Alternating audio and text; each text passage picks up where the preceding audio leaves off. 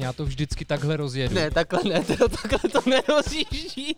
On se mi chce zalíbit. Je každý člověk narušený? Dá se to říct. Já jsem z toho nejistý. Já bych tady dnes pracoval uh, rád co nejmíň. Právě, já se chci jenom bavit. Že neví, jestli je OK, abychom se bavili o takových věcech otevřeně. A myslíš, že by si rozplakal ty nebo já? Já bych se to pokusil zpříjemnit dalším vele důležitým dotazem. A ten úvod byl tak šílený, že já jsem se na vás měl strach koukat, takže jsem si to vlastně vůbec neužil. Na to se velmi těžko odpovídá, jo. Ty vole, takovýhle bomby hned od začátku.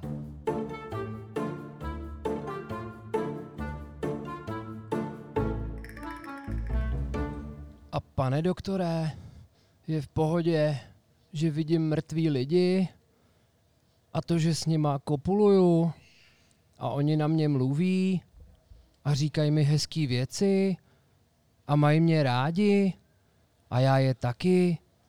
Je sex s mrtvými neexistujícími lidmi v pořádku? Tak, to by stačilo. To byla improška na začátek, aby náš host pochopil. Já to vždycky takhle rozjedu. Ne, Nějakou- takhle ne, to, takhle to nějakou- nerozjíždí. Takhle morbidní si ještě v životě No, nebyl. počkej, počkej, počkej, jo, my máme svým On se mi způsobem... chce zalíbit. No, vidíte to? tak, teď už je všechno jasný. Dámy a pánové, za prvé, my máme hosta. Za druhé, my sami jsme se stali hosty na Andělském dvorku. Za třetí, my, co by hosti, máme hosty, kteří na nás koukají. V dálce křičí dítě, což s námi nesouvisí. Já ještě nevím, jaký vztah jsem k tomu zaujal. A možná asi čtvrtá věc v pořadí. My tu dnes máme psychiatra Davida Hinčíka, a.k.a. Mručiváka, což je jeho slemové jméno, ale my ho dnes nebudeme zneužívat jako slemera, nýbrž jako psychiatra. Ahoj Davide. Ahoj. Už jsi někdy byl hostem nějakého podcastu? Nevím. Dobře. Jirko, Tak- ahoj. Ahoj, děkuju. To je, to je hrozně zajímavá situace. Já vůbec nevím, jak se do tohohle vcítit, protože po druhý v životě vidím živě výrazy ve tváři našich posluchačů, což je hrozně příjemný. Konečně člověk má tu zpětnou vazbu. Možná, že se k tomu dostaneme, k té zpětné vazbě.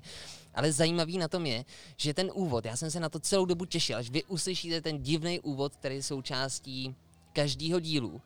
A ten úvod byl tak šílený, že já jsem se na vás měl strach koukat, takže jsem si to vlastně vůbec neužil. Ale jsem rád, že nás eh, čeká dneska takový speciální díl. Je to 61. díl. A myslím si, že spousta našich posluchačů si tajně přála, abychom šli do rozhovoru, do konfrontace s psychiatrem. Tak teď tenhle ten skvělý poker face. Jakože to ano. bude diagnostický díl? No, Jako, že já si myslím, na že to, spousta čím lidí oba dva po- našich dvou posledních epizodách, to se mi velmi často teď dělo, že mi Letí letadlo, kamarádi jestli to a neslyšíte. naši posluchači psali a ptali se mě, jestli jsme v pořádku, jestli je úplně, že neví, jestli je OK, abychom se bavili o takových věcech otevřeně. Davide, máš rád, když ti lidé říkají pane psychiatre? Ne, Davide, Pane doktore, asi je lepší, že jo? Davide, rozhodně Davide. Davide, Já bych tady dnes pracoval uh, rád co nejmíň. Davide. Je každý člověk narušený? Dá se to říct? To se nedá říct, protože já vycházím z toho, že většina nás, kdo má štěstí, že nemá jako těžkou, opravdu hodně těžkou psychiatrickou poruchu, je v nějakých širších mantinálech v podstatě zdravá. Z toho vycházím a e, čili tě nemůžu s tebou souhlasit. Jo. Nejsme narušeni, jsme prostě nějací a to si musíme nést celý život. Ty vole, takovýhle bomby hned od začátku. No, já jsem Filipa prosil, když mi nastíňoval, na co se tě dneska všechno chce ptát, tak jsem na něj apeloval, že bych chtěl, aby to dneska bylo veselý povídání, že nechci, aby ty naši posluchači odcházeli se slzami v očích, anebo s- právě se skelným pohledem, který na mě taky trošičku vrháš a já jsem z toho nejistý. A proto jsem se chtěl zeptat, je tvé povolání veselé nebo smutné? A myslíš, že by si rozplakal ty nebo já? Oni by se rozbrečeli při pohledu na mě. Já se začínám vnímat, že jste jako rozdělený, ty jste ten hodnej a Filip je ten zlej. Tady. Jak jsem direktivně vtrhnul od těch dveří, si to nějak přemýšlím, jestli nějaká strategie. Uh, no, Je ta, takže smutné nebo veselé povolání? Na to se velmi těžko odpovídá. Jo. Já myslím, že ta otázka může být jako v zajetí takového kliše, že ti psychiatři se baví, že tam mají různé takové uh, ty anomálie a vždycky ten psychiatr je vykreslený ve filmech, že jo, jako uh, poloviční uh, šílenec a, a ty pacienti jsou vykresleni jako cupitající koně po trávníku léčebny a, a že, že to má takový filmový uh, nějaký punt, punc a ta realita je trochu jiná. Uh, nevím, co znamená jako smutné a veselé povolání. Jo, je tam mnoho okamžiků smutných a jsou tam i chvíle veselý, ale nikoli založený na to, že by nás pobavila nějaká diagnoza. Různý výroky se eh, můžou stát zábavnými. Mě někdy eh, jako pobaví. To, a to říkám, v tom to je veselý. Jo. Mě někdy pobaví, že třeba někteří pacienti jsou na tom líp než já v některých aspektech svého života. Jo. A já, já většinou se snažím mm, nebejt jako patriarchální, takový určující uh, lékař, který má bílej pláž. Já už vlastně chodím 15 let v civilu mezi pacientama. A někteří kolegové jsou jako naštvaní. Jo, někteří pacienti jsou taky naštvaní, když by chtěli vidět toho doktora, co mávne tím bílým kouzelným pláštěm a vlastně za ně všechno zařídí. A já jim vysvětluji, že můžu v některých věcech na tom být hůř a že jsem vlastně jako průvodce který eh, je vede přes bažinu. To může být chlapík, který tam žije v dřevěném domečku. Jo? Když lidi třeba prchali jako za svobodou, tak to byli univerzitní profesoři a tam byl nějaký sedlák, který prostě v mnoha aspektech života na tom byl daleko hůř než oni, ale v ten moment je převed přes tu bažinu. Jo? A oni pak pokračovali dál sami. Jo? A mnoho pacientů je dál než, než my. Tragédií je, že některý třeba z hodně, hodně mladých kolegů, kteří ještě nestratili eh, píchu, takovou falešnou píchu vybudovanou na různých jako vzdělávacích ústavech z dob CK, jo, mocnářství, tak e, ty, si, ty si myslíš, že, e, jak se říká, sežrali šalamovnovo hovno a že všemu rozumí nejlíp a že budou tím pacientům určovat, co je správně a co se má jak dělat. Stejně jako někteří politici. A e, to je ta tragédie. Takže já jsem průvodce a někdy mě pobaví, ať se vrátím k tématu, někdy mě pobaví, když zjistím, že ten pacient na tom líp a že vlastně uh, uh, já jako selhávám, tak si říkám, to je, to je ta jako tragikomedie života. Jo. Teď jsem třeba vyšetřoval na posudek mentálně retardovaného kluka, který uh, vyrost a žil v Anglii. Jo. A já jsem se ho ptal, on spoustu věcí nevěděl, ale odpovídal mi vždycky jako anglicky. Já jsem se vlastně třeba s hrůzou, že tenhle ten malý romský kluk na mě začal mluvit anglicky, já tomu nebudu rozumět. Jo. Tak to, to mě třeba přišlo jako do, do, dobrá sranda. Jo. Ale souviselo to se mnou a ne s tím klukem a ne s jeho nemocí. Takže já nevím, co ti mám říct na to, jestli je to veselý nebo smutný povolání. Smutný v některých momentech, každopádně. Stejně jako, jako každý lékařský obor. Jo, když zjistíme, že pomoct nemůžeme a že e, ta terapie má nějaké limity, k tomu se asi dostaneme během tohohle povídání dál. E, takže ne, nemůžu jednoznačně odpovědět na tu otázku, jestli je to smutné nebo veselé. Já bych tenhle dotaz možná rozšířil, i když si myslím, že už si na to v některých aspektech odpověděl, ale stejně.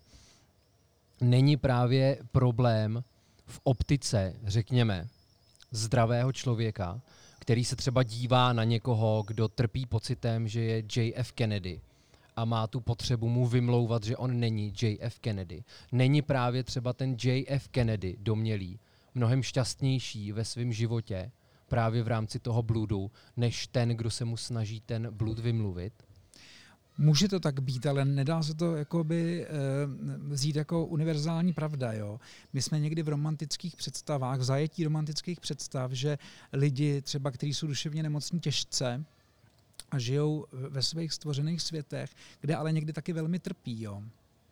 a třeba tvoří jako jedinečný díla, tak jsme v zajetí představ, že je to krásný a že je to úžasný a rádi se na ty obrazy expresivní díváme a myslíme si, že to je takhle dobře, ale oni třeba velmi trpí. Jo.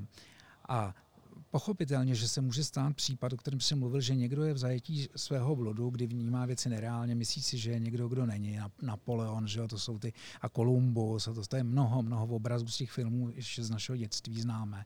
Tak e, to můžeme si jako říct, ano, on není v, v, nějakým, v nějaké konfrontaci s, s tíživou realitou života, nevnímá ty složenky a ty investiční průsery a takovéhle věci a žije si ve svém uzavřeném světě a on je tam šťastný. Tak může to platit, ale nemělo by se to brát šmahem, že takhle to je vždycky on může velmi trpět a někdy potom ta léčba psychiatrická tolik jako napadaná a e, nadávaná, že může prostě pomoct. Jo ve spojení prostě s, s prací psychologa psychiatra, tak, tak e, ta léčba pacienta má smysl. A pochopitelně, ale pořád jsem zastáncem toho, že někdy se může vyskytnout situace, kdy ten pacient léčit nechce. Všem možně se té léčbě brání. A e, potom Eh, ty naše možnosti jsou omezené a přichází nějaká existenciální otázka, jestli se do toho máme pouštět, nebo jestli ho máme nechat. Jo. Pokud žije podivín někde v přírodě, na, na, v divočině nebo jako v divočině města a nikoho neohrožuje, nikomu neobližuje, tak je otázka, jestli my se máme hnát s nevyžádanou pomocí. Já se omlouvám, já to občas zlehčím úplně povrchní otázkou, ale tady padly jména jako Napoleon nebo Kolumbus? S jakou nejzajímavější osobností si se během své praxe setkal?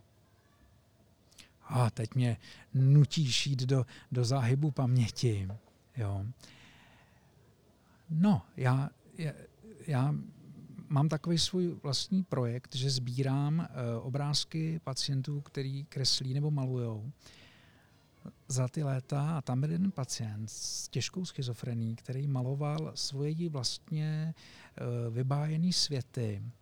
Měl nějakou planetu, kterou nazýval Lendaluzí a měl celý kosmický systém a různý cestování mezi těma planetama. Tam žili různý zvířata a lidi, kteří měli křídla. Eh, v podstatě byli velmi podobní nějakým tím výlám z těch romantických dětských pohádek nebo avatarů, možná je to bližší dnešnímu posluchači. A tam on uh, byl jako jedna z těch osobností. Jo, já už teď nevím, jak se jmenovala. Byl to takový pohádkovo-latinský název. A ten, to mě přišlo teda, to mě přišlo zajímavý, že to byla vlastně kniha o něm a o jeho vybájené partnerce, o zvířatech, který žijou kolem něj, byly tam zvláštní rostliny, prostě a namaloval desítky, desítky těchto obrázků, kterými pak věnoval. Já mám v takovém katalogu a i to přibližu našim studentům jednak krátkou kazuistiku a anonymní toho pacienta a jednak ty, eh, ty výtvarné díla a ten svět, který si vytvořil. Takže tohle, jo, pochopitelně pak někdy lidi jsou v zajetí, že jsou nějaký mordíři a že někoho srazili autem a tak dále, ale nemůžu říct, že bych se setkal s nějakou historickou jako osobou. Ale možná jo, ale teď si nemůžu rychle vzpomenout. Jo. Eh, Filip tady na začátku naznačil, že ty tedy krom svého povolání, ačkoliv avizoval, že se tomu nebudeme věnovat, tak mě to přesto zajímá. Můžeš skrze své pacienty získávat inspiraci? Já jsem neřekl, že o tom nechci mluvit. Já jsem řekl, že bych pracoval rád ne, ne, co ne, on říkal Filip, že by nerad, nerad se o tom bavil, o té jo. umělecké... Abych do toho právě já necpal svojí práci, aby to nevypadalo, že si přihřejvám polívčičku. Jinými slovy, ani jeden z vás dneska nechce pracovat. Právě, já se chci jenom bavit já bych řek, Já bych řekl, že on sám je prací, ale uh, vy byste řekl, že jsem krutej a že diagnostikuju, tak to neříkám. Ale nechci, Jirka nechci to, to chtěl, Jirka chtěla, aby si prováděl jsem to říct. Pokud budeme diagnózu provádět jenom jedním směrem, jsem s tím zcela v pořádku. Tohle je taky námět k diagnoze, kamaráde, ale teď se odkopal. Jirka chtěl o něčem mluvit v rámci... Ne, mě to Pro, promiň, jestli, jestli tam byla ta inspirace, jestli právě skrze, skrze ty různé představy svých pacientů, nebo oni ti pravděpodobně nabízejí pohled, který je běžným smrtelníkům skryt. A ty tím, že zpracováváš, ať už je to slem nebo nějaká umělecká tvorba jiného charakteru, tak jestli tam můžeš nacházet inspiraci pohled mých pacientů, kteří jsou ve skupinové terapii, rozhodně není pohledu eh, běžných smrtelníků skryt. Já jsem už tady předeslal, že se e, od těch svých pacientů nějak nelišíme, jo? že ta dělící čára mezi šílenstvím a zdravím nevede mezi lidma, ale lidma. A mnoho, mnoho pacientů, no, kdybych řekl slovo jako všichni, jo, tak bych možná se ani taky nemýlil, tak uh, zažívá stejný příběhy, jako zažíváš ty, Filip, já, lidi tady v publiku. Prostě uh, ty příběhy se opakují a jsou to příběhy o, o neschopnosti unést samotu, jsou to příběhy o závislostech, jsou to příběhy o nějakých vysoko nastavených laťkách a frustraci z jejich jako nedosažení. Jo. Jsou to příběhy o tlaku rodičů, jsou to příběhy o, o, o využívání. Jo. Takže ty příběhy se opakují a e, žijou je ti pacienti a žijeme my i my. Jo, jsem si téměř jist, že kdybych znal tvůj život, tvůj příběh, že by se tam možná našly věci, které jako řeší třeba některými pacienti. Ale ne, nebudu to tady rozebírat a nechci tady pracovat a nějak to z tebe tahat. Takže e, ta, vrátím se k otázce, kterou si ještě jsem pořád schopný pamatovat, tak e, je, to, je to tak, že ano, ano, se inspiruju se příběhy pacientů, je, zachovávám je jako e, ryze anonymní, jo, protože já jsem že vázaný e, profesním lékařským tajemstvím a nebo kodexem psychoterapeuta a, a ne, ne, neuvádím jména, ale ty příběhy, ano, ty příběhy o pořezaných rukou, ty příběhy o e, proplakaných e, nocích po sedmém panáku, ty příběhy o deformaci a nemožnosti přijetí svého těla, ty příběhy o, o nějakém týrání dětí, který občas slyším. Týrání dětí nemyslím jenom e, asociální trosku v nějakém getu nebo slamu, která e, jí bije, ale třeba týrání e, dítěte dvěma vysokoškolsky vzdělanýma rodičema, který na ně mají přehnané nároky. Takže ty příběhy o tom někdy třeba e, e, vtěluju do, do slimových příběhů, do krátkých třeba veršů, kdy tam je. Lidi většinou jsou z toho přimražený, protože minimálně jeden vždycky u sebe najdou. Takže ano, ano, inspiruje mě to. Ty jsi několikrát sklonil slovo příběh. A já jsem teď nedávno viděl úžasný film, po několikátý, to je Doporučink, film Ona, v angličtině Her. A tam je úžasný citát, minulost je příběh, který vyprávíme sami sobě. Můžeme třeba z toho, co říkáš, vyvodit, že kdyby jsme sami sobě ten příběh začali vyprávět trošku jinak, tak se můžeme vyléčit, anebo si pomoct, kdyby jsme zvolili jinou optiku ve výkladu vlastního příběhu? Ano, to dokonce je součástí některých psychoterapeutických technik. Já tady vidím v publiku, že jsou uh, tady odborníci, psychologové, takže uh, je, mi, je mi žinantní se do toho jako pouštět tak nějak odborně, ale uh, zkráceně obecně jde říct, že některé třeba psychoterapeutické techniky pracují s takzvaným přerámováním pohledu na věc, přerámováním té situace. Příklad je, jdu po ulici a posede mě pták, jo. A někdo, kdo je jako to na, Filip znám moc dobře. Nala, naladěnej. Do toho vstupuju. Jo, ale občas ho poserou i lidi, když jsou na balkónech. Jo, jo on to má rád. Jo, takže, takže třeba jdu po ulici posede mě pták a e, já si řeknu, když bych byl depresivně laděný, tohle se stane jenom mně. Jo. Nikomu jinému se to nestane. Že jo. Perfektním způsobem to stvárnil nějaký český karikaturista, nevím, jestli to byl Jiránek nebo Renčín, a tam toho člověka poslal pták a oni řekli, no vidíš, a jiným zpívaj. Jo. A Eh, tak eh, depresivní člověk řekne, to jenom mě, takhle posere a ten jakoby, jakoby v úvozovkách zdravej, tak ten, ten vlastně uh, si uvědomí, ano, ano, ty, můj pohled je na věc, že na tomhle náměstí od dnešního rána ty ptáci posrali nejméně 30 li, lidí, že jo, a, a teď se to dneska stalo zrovna mně, no. Takže uh, takhle bych ti odpověděl. Já jsem spokojený. A rovnou bych navázal tím. Ale počkej ještě, počkej, počkej, ano. já tě zabrzdím, jo. Mně přijde tam ještě jedna věc důležitá. A když si tak vypích to, to uh, jako slovo příběh, jo.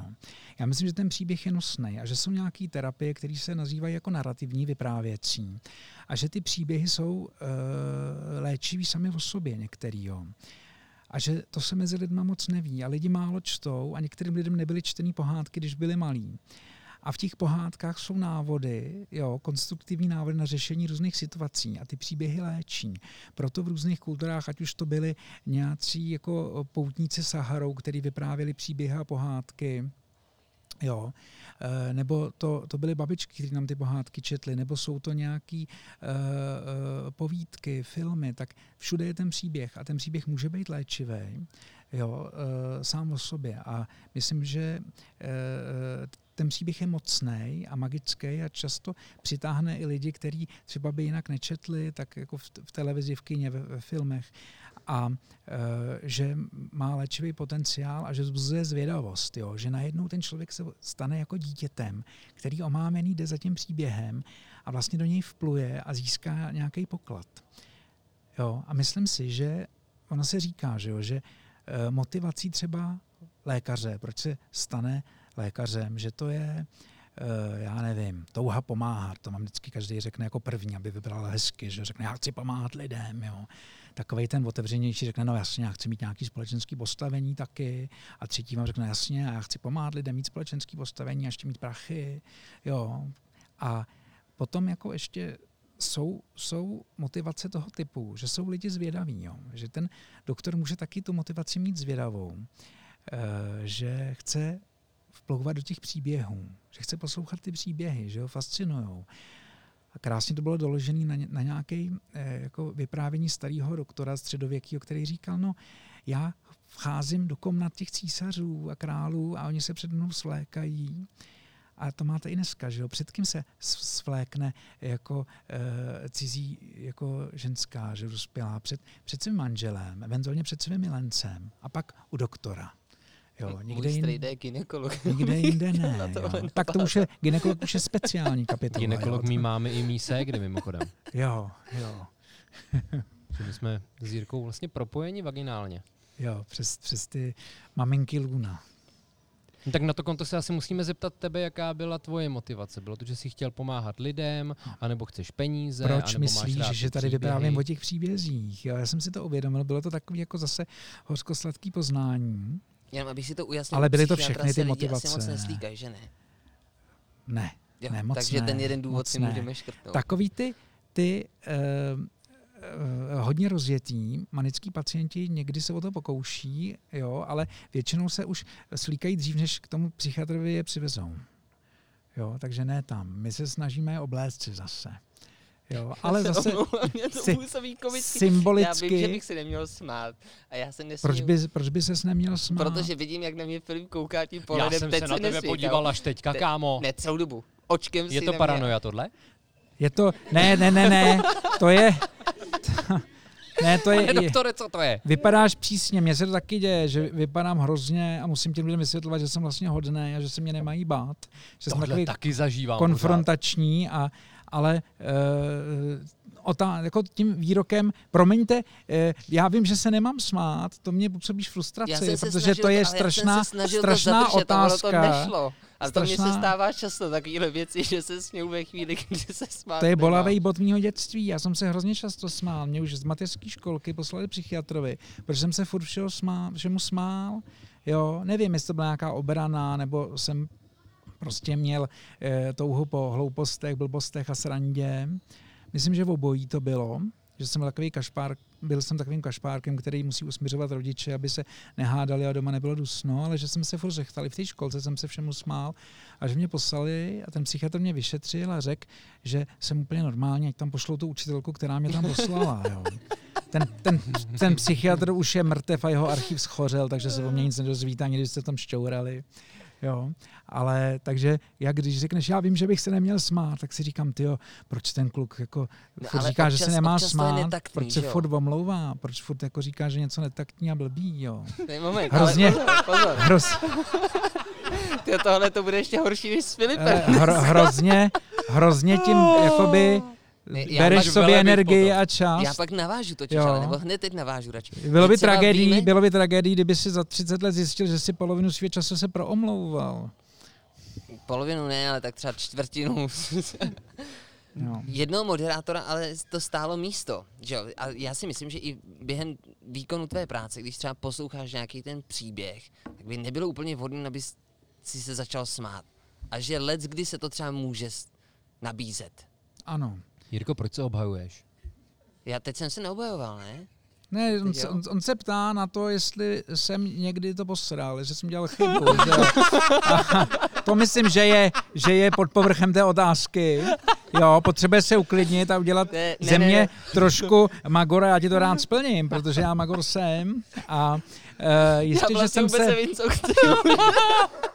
jistě, že jsem se někdy začal smát a e, pak nejhorší, co člověk může udělat, je se snažit to skrýt před tím pacientem a dělat jako, že se to nestalo a dělat jako, že vlastně jsem se nesmál, že se mu to jenom zdálo. To je, to je prostě nejhorší, jo. Vlastně a je to trapný, protože člověk se nachytá sám sebe na šveskách.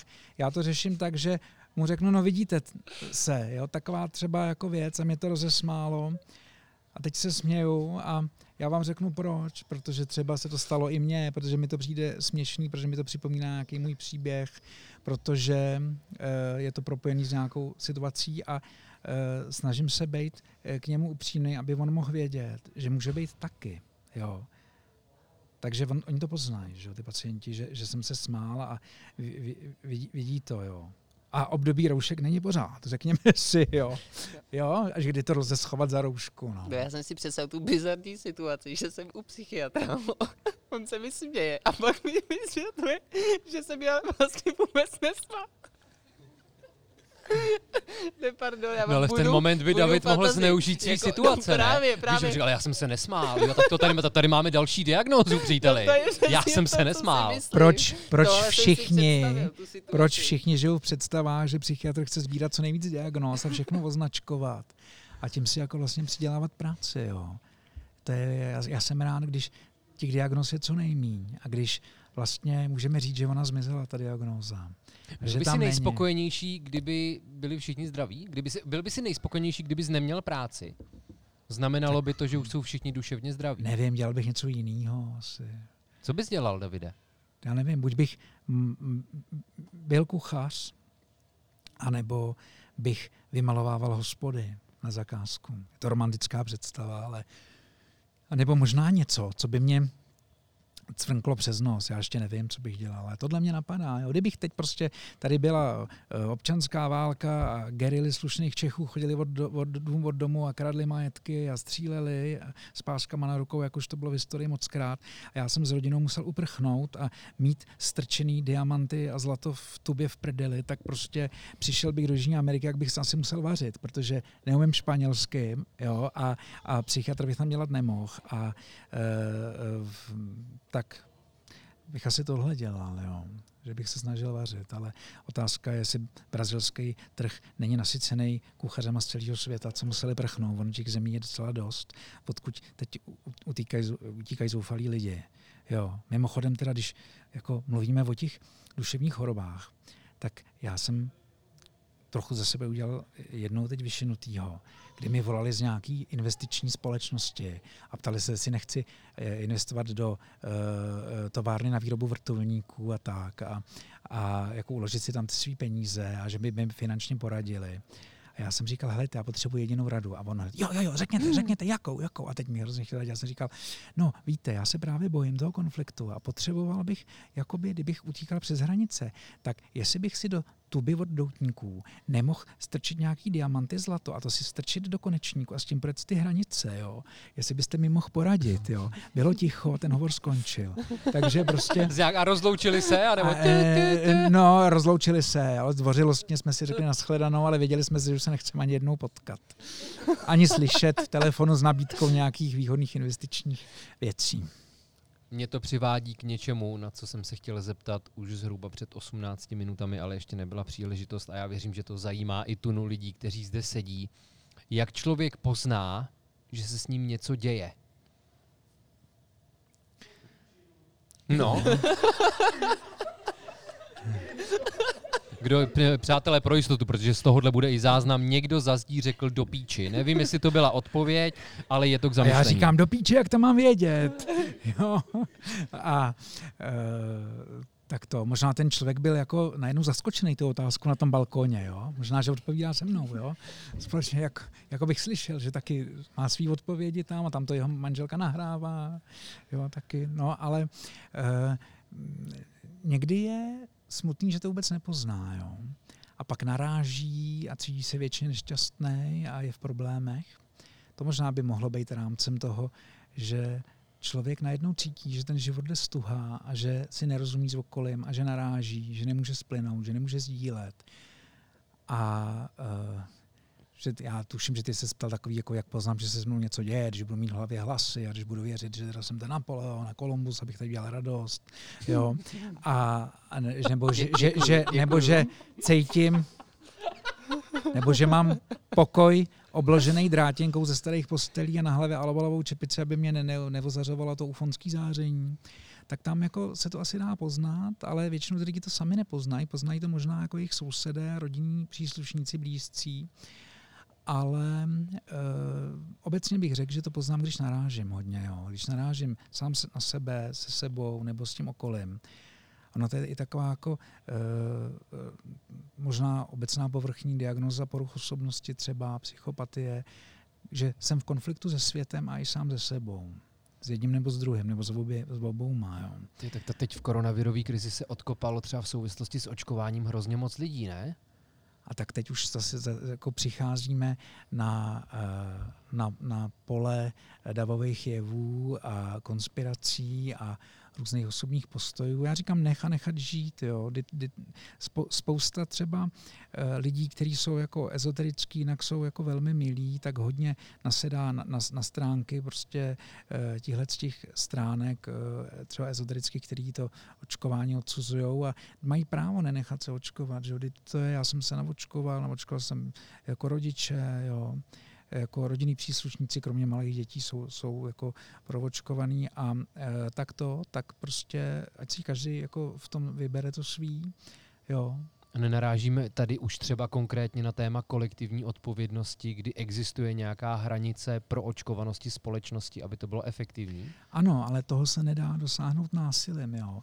Pokud, já, jako, já jsem viděl v těch tvých papírech, máš to tady nějaký zmuchlaný. Jo. Já se to, omlouvám, ten baťoch žije s tím vlastním kapse, životem. batohu, já, já nosím zase věci v kapsách pořád a mám je hrozně sežvejkaný a zmuchlaný a, a, a zničený, tak jsem hledal přízněnou duši, promiň. A Baťoch není kapsa, že jo. No. Ale tak uh, uh, historie, že nás učí, a ta psychiatrie je z historií velmi propojená, jo, tak uh, že téma kolektivních odpovědností a potažmo kolektivních vin eh, mohlo být velmi tragický. Začalo s dobrým úmyslem a potom eh, to skončilo jako v pekle všechno. Jo. Takže ta kolektivní odpovědnost a kolektivní vina ta může být jako ta, ta kolektivní odpovědnost dobrovolná. Jo? Když ty lidi to poznají, vrhnou se na toho a nemůžeme násilím ty lidi uh, uh, najednou jako provočkávat a teď půjdeš a teď půjdeš. Jo? Tak byly, byly jistý nemoci, myslím, že to byl syfl, že jo? a takový, který, a tuber, tubera, který podléhali povinným hlášením a museli se uh, ty lidi léčit i nedobrovolně. Možná, že to dřív byl nějaký tyfus a tak, jako vždycky nějaký byly to asi neplatí jenom, toho, co, čeho se bojí, že to bude u toho covidu. Ale kolektivní odpovědnost chápu, jo, myslím si to samý, že by nějaká měla být, ale nelze vynutit. Už vůbec nenásilím, protože to se vymkne z ruky. A nakonec z toho bude prostě program na, na duševní hygienu a, a na ozdravu společnosti. A to víme, že jo, jak končili takový německý programy v 30. letech, kdy eh, eh, holokaust už byl jenom eh, pokračováním eh, hromadného masového vraždění mentálně retardovaných, duševně nemocných, nepřizpůsobivých občanů, tuláků, eh, cikánů, prostitutek. Že jo? A to prostě eh, je, je zrůdnost naprostá. Takže tam to začalo. Jo? A mimochodem to začali psychiatři. Jo? Takže ono pozor. Jo? Psychiatr, pokud je nelidský a pokud eh, v sobě nemá jako pokoru a eh, tu eh, nějakou jako lidskou dobrotu a rozhled a moudrost, tak může být pěknou zrůdou. No vidíš, teď nám, ano, to je to asi to, co jsi zeptat. našel v těch papírech, že?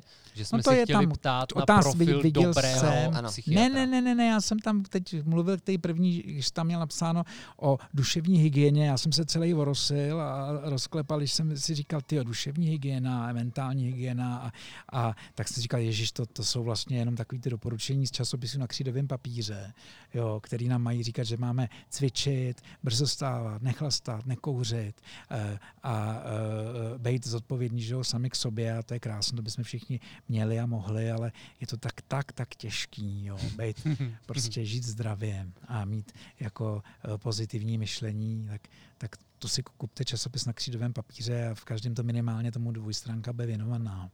Jo, ale já vám v tom neumím moc říct. Jednou jsem byl na, na přednášce psychoterapeutické fakulty, kam jsem kdysi chodil a tam přednášel eh, psychoterapeut a, a teda hodně, hodně už zasloužili doktor Černoušek, který taky pracoval na poli historie psychiatrie a tam se ho najednou zvedla jedna z takových těch eterických dívek, která řekla, a prosím vás, když nemůžete tedy spát, používáte nějakou speciální jako techniku meditativní nebo to a on na ní koukal, říkal, madam, já si dám pivo. Jo? Což ho jako neobhajuje, možná, že kdo s čím zachází i schází, ale jenom říkám, že neexistuje prostě uh, uh, nějaký jeden návod na duševní jako hygienu a na to, jak bychom měli žít. Každý to má totiž jako úplně jinak. Jo? Jako jsou skřivánci a sovy, tak jsou lidi workoholický, jsou lidi zahálčiví a když jim to prohodíte, tak je zničíte.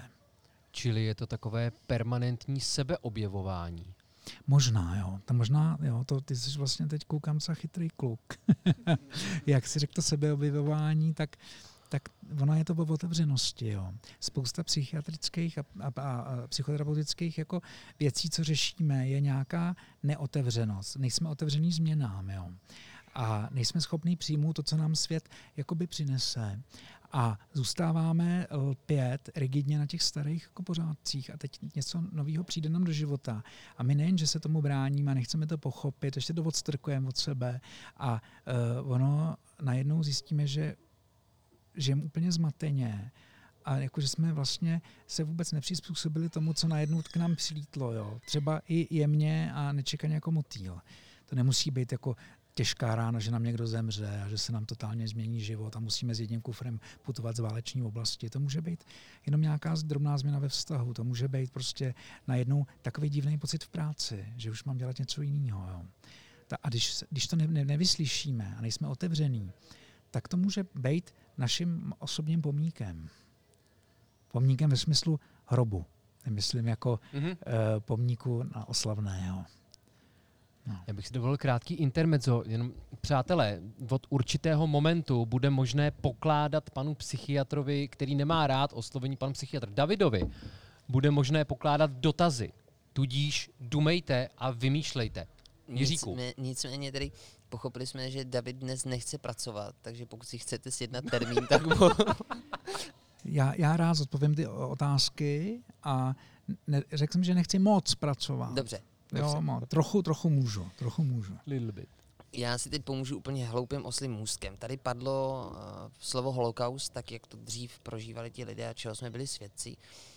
A není to tak dávno, co naše paní ministrině práce a sociálních věcí přirovnala koronavirus k holokaustu.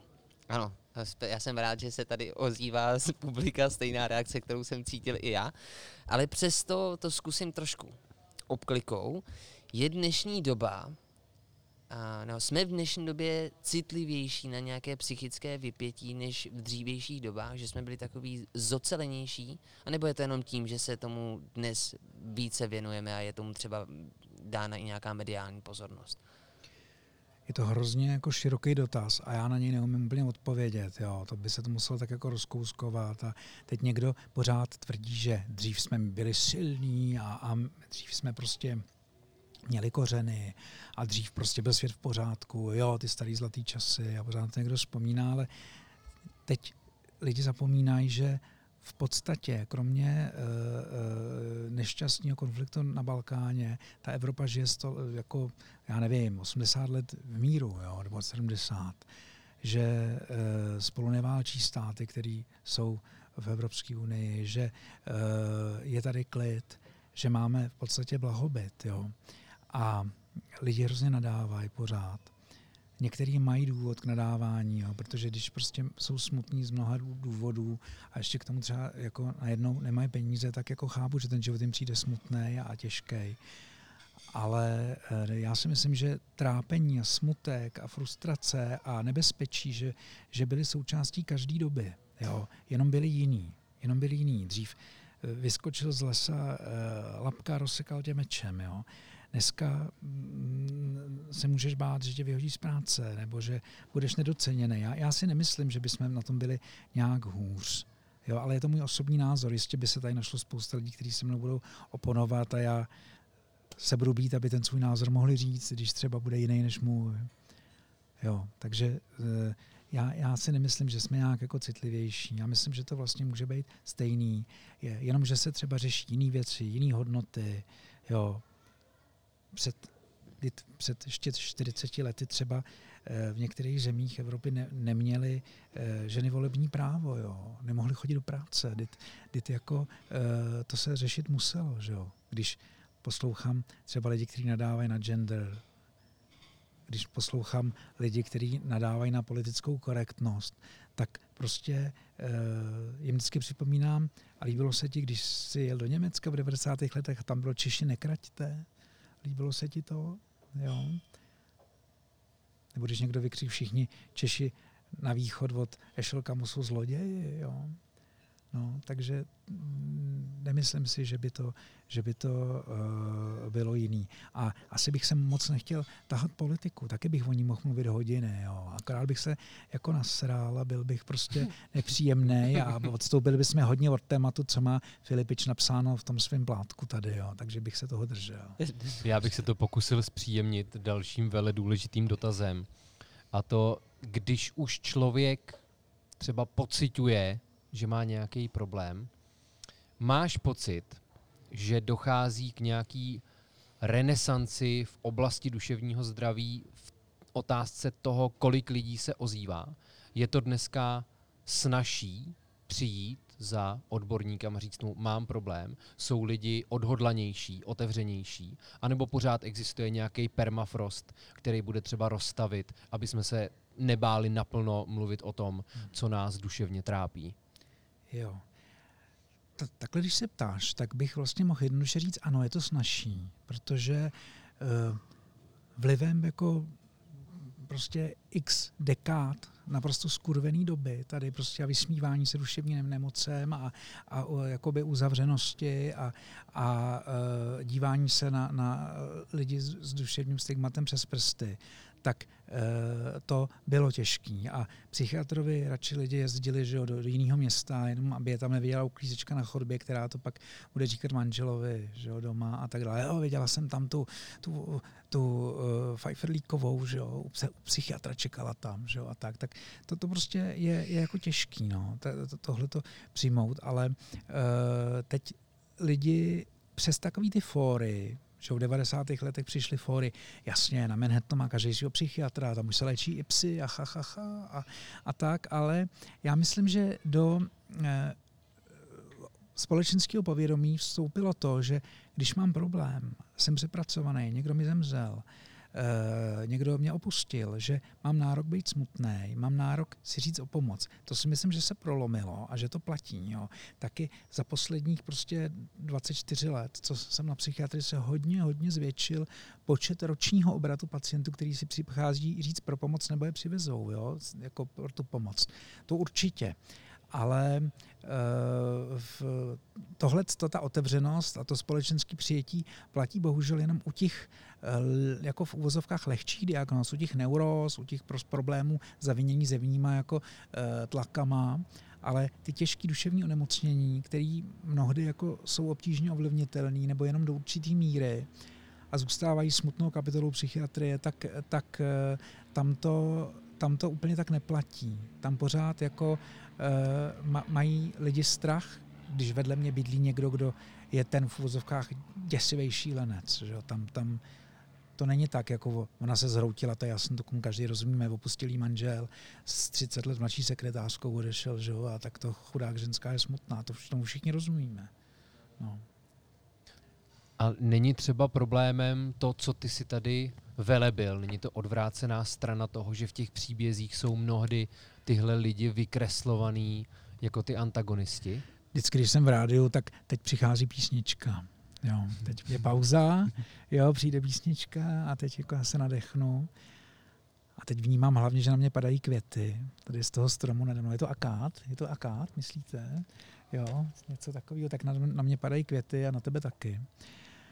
A e, pochopitelně, že příběhy jako uh, přelet přes, přes nad kukačím nízdem a uh, já chemii hodil do stroje, tak se hodně podepsali na tom, že jsou psychiatři a zdravotní sestry na psychiatry a psychologové vnímaný jako ty podivíni. Jo, jako ty lidi, co jsou sami šouplí. A, ale dit, já to neřeším, mě to je jedno, ať si to myslí, že jsem šouplej. Jo, když se za to taky můžeme schovat někdy. Já bych chtěl víc zapojit Jirku. Mně přijde, že je takový utáplý, on se bojí.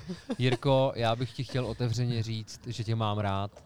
Nesmíš pochybovat o mé lásce tak teď a já se tě oprav... vždycky podpořím. Teď se Jirka opravdu vylekal, ale když ho pozoruju. Když mi řekl, že mě má rád? Ano, že to sebou vždycky nese různé povinnosti. Když má někoho Filipič rád. A to já znám. To, to už... Má přátelská láska je beznáročná. Pro tentokrát. Jiříku, Já bych teď chtěl jít hrozně moc let zpátky. A mě vždycky zajímala otázka, když víme, že studenti medicíny mají vlastně šestileté studium a na základě toho se potom specializují, tak mě by zajímalo, jak to je u studentů psychiatrie. Jestli studují taky všeobecné lékařství a pak následně dochází k té specializaci, nebo jestli je to už od začátku jinak specializované, to studium.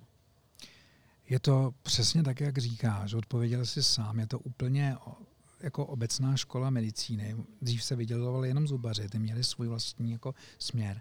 Ale jinak všichni lékaři jako studovali těch klasických šest let uh, té medicíny. A takže i chirurgové měli blok z psychiatrie a psychiatři měli blok z chirurgie. Jo, takže vlastně všichni vystudovali a byli připraveni všeobecně na uh, roli lékaře. A teprve, když skončila ta medicína, ale není to úplně přesně, když skončila. Většinou už ty poslední roky zvažovali, co by tak chtěli dělat. Jo? A buď chodili na ten obor, už si sbírat nějaké zkušenosti, nebo už se tam začali poptávat, jestli bude místo. Jo?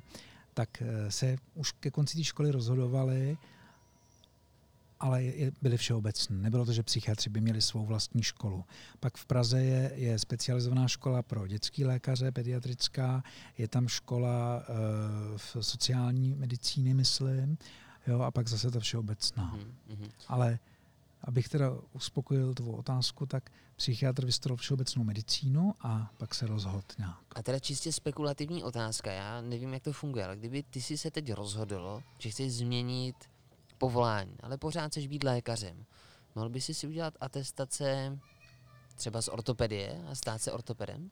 Ano, děje se to. Mám několik kolegů psychiatrů, kteří dřív byli e, v lékařema jiných oborů, nebo byli ekonomickými inženýrama, jo, nebo byli, e, měli různý přírodovědný směr, nebo byli učitelem. A mnoho z nich jde nejen na psychiatra jako takovýho, jako že by vystrolo znamená medicínu, ale stává se psychoterapeutama. Vůbec role psychoterapeuta propojuje vlastně i uh, roli psychiatra, roli psychologa. Psychiatr může být psychoterapeut, když si udělá vzdělání psychoterapeutický a psycholog, který zase má trochu jinou specializaci než psychiatr, tak tak může být psychoterapeutem. A nebo dělá diagnostiku psychologickou, jo? ladí a zkoumá ten software toho pacienta jemnějc než psychiatr. Jo?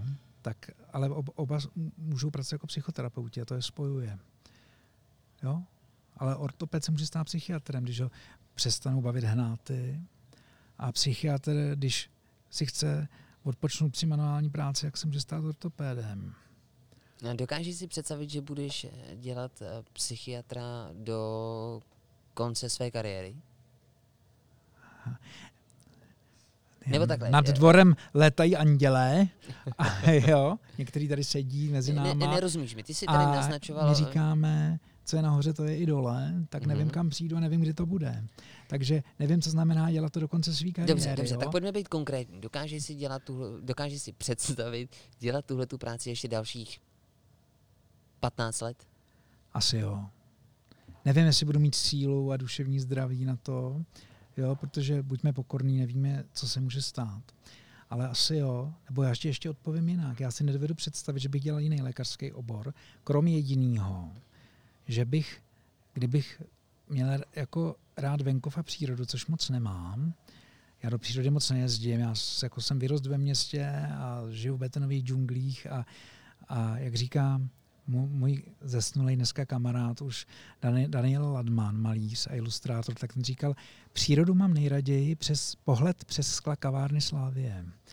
Jo, a tak já taky nejsem úplně jako, že bych vždycky jako vyrazil do té přírody každý víkend, to tam zažívali jediný ty, ty euforie a štěstí, tak hodně žiju ve městě a asi neplánuju potom jako odchod na vesnici. Ale kdybych to plánoval, tak by možná mě napadlo, že bych mohl být praktický lékař, který se stává takovým rodinným lékařem a že tím lidem léčí i ty primární věci.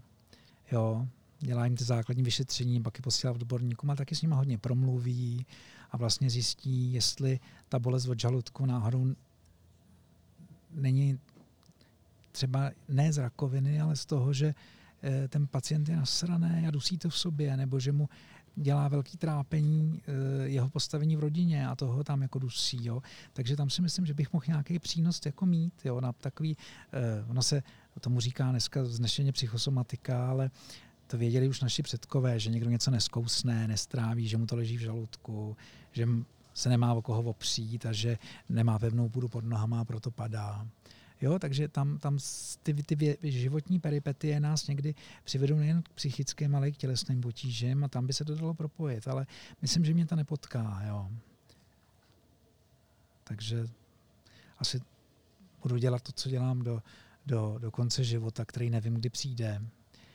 A uvidíme. Já ne, nevím, nevím, co ti mám na to říct víc. Ne, já si myslím, že to mě eh, takhle bohatě stačilo. Mně vlastně v tom bylo skryto, jestli je to tak náročná práce, že aby ji člověk vykonával efektivně a byl sám se sebou spokojený nějakou dobu, tak eh, je tam určitá trvanlivost těch lékařů, že prostě od určitý míry už je toho na ně hodně a musí jít zase eh, dělat něco jiného, protože už by nedokázali plnit tu svoji funkci. Chápu, že Myslíš, že by to bylo jako stíhací piloti? No, myslím, 6 let a dost, no, nebo 10 ně, něco let. takového vlastně myslím. Jo, ano, že něco byli jako opotřebovaní. sportovci. No tak že... opotřebovaní jsme, nejvíc sebevražd a feťáctví je mezi eh, anesteziologama a psychiatrama. Jo, a eh, je to svým způsobem náročný, ale zároveň jako která práce není, že jo. Jo, budeš ty dělat moderátora za pár let? Těžko říct, jsou nad náma ty anděle a ne, mně se to líbí. Já, mě skutečně, mě tady šlo to opotřebení, že jsem uh, chtěl vědět, jestli se to dá vykonávat dlouhodobě bez újmy a držet tu kvalitu. No, tak dokud to půjde, tak to půjde a pak mě asi kolegové tak mě upozorní, že už by to stačilo. Jo. Já bych se zastavil u té psychosomatiky, protože tělem i páteří každého podcastu jsou lidé, kteří jej poslouchají a proto přišel čas na dotazy, neboť, a to je taktéž podstatné, už odbyla osmá hodina a David by si přál být do devíti doma, protože je to vzorný otec a manžel. Tudíž teď přišel váš moment, dámy a pánové. Jenom tak technická prozba pro Filipa, abychom to měli všechno zaznamenané, tak by bylo skvělé, kdybychom tu otázku pak jeden z nás vždycky zopakovali. A Já nebo, aby... si jako moderátor vydělávám už hodně dlouho, kamaráde. A nebo David může odpovídat tak, aby to vyznělo z kontextu. Vzniká tady konflikt. tak. Jo. jo, a já tady sedím uprostřed. Rána může přijít zprava i zleva. Ne, naopak, ty jsi tu, ty jsi tu právě proto, abys to eventuálně vyřešil. Tak. Takže já jsem teď moderátor, mediátor. Přátelé, takhle by to nešlo. Ano. Karolíno, ptej se.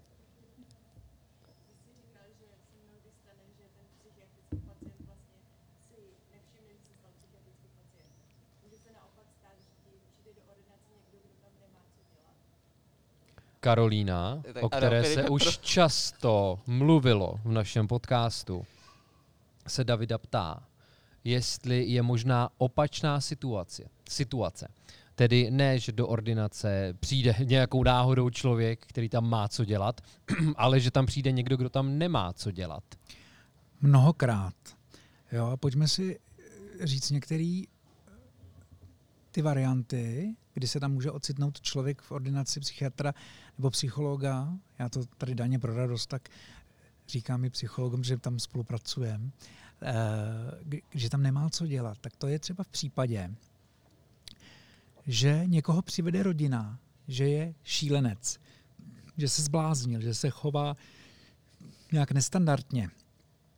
Ale pak se ukáže, že ta rodina je celá nemocná a že on jediný je ten zdravý a že se stoknul z toho, že už s nima nemůže vydržet a že je vlastně normální, jo. A že to byla vlastně nějaká jako reakce na, na, na ten tlak zvenčí, jo. A že on pomocí té nemoci na to poukázal. A je to člověk na, z nich nejvíc zdravý, nebo opravdu zdravý, který který se jenom složí z toho, co, co, co ti šílenci kolem, teď to myslím šílenci v tom slova smyslu třeba přehnaných nároků, nějakých požadavků na chování, jo, tak to je jeden případ, kdy tam přijde člověk, který tam nemá co dělat.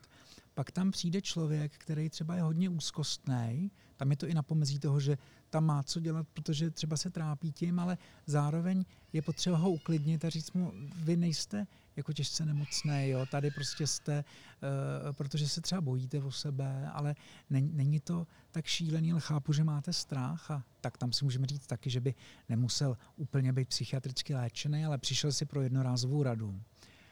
Nebo to jsou lidi, kteří tam přijdou s nějakým požadavkem na, na zisk. Jo? Třeba potřebují Eh, papír a razítko. Jo. Třeba, že jsou nemocní, nebo papír a razítko, že nejsou nemocní. Jo. A ty tam taky třeba uh, nemají co dělat. Jo. Protože vlastně třeba toho psychiatra ten systém chtějí zneužít, aby dostali razítko, že jsou nemocní a třeba, já nevím, dostali omluvenku, invalidní důchod, nebo tak uh, ty tam taky nemají co dělat. Ale ty, ty to vědějí, že tam nemají co dělat. Jo? A že je to uh, nějaký Eh, podfuka není to choroba. Takže takhle obšírně odpovídám, že tam nemají co dělat, taková zvláštní jako kategorie, ale jinak tam přichází lidi, kteří jsou přivedení, že se někomu něco nelíbí. A pak přichází prekérní situace, že my třeba s těma lidma mluvíme, oni si uvědomí, že nemocní nejsou, že jenom prostě z nějaký třeba vrozený tolerance, obavy se postavit, obavy vymezit se, říct svůj názor, se e, podvolují neustále většímu, většímu tlaku a pak se zhroutí. A, a my jim třeba pomůžeme být statečnější a udržet si své hranice a nějaký e, e, svůj styl. A ta rodina se pak zhroutí a přichází jenom nadávat, co jste dost ním provedli, on už je neposlušný teď. On uh, už není co býval. Jo? A to mi nechcem, to mi nechcem, jo. Jsi spokojená s odpovědí Karolíno? Karolína děkuje a je spokojená. Nějaký další dotaz z publika?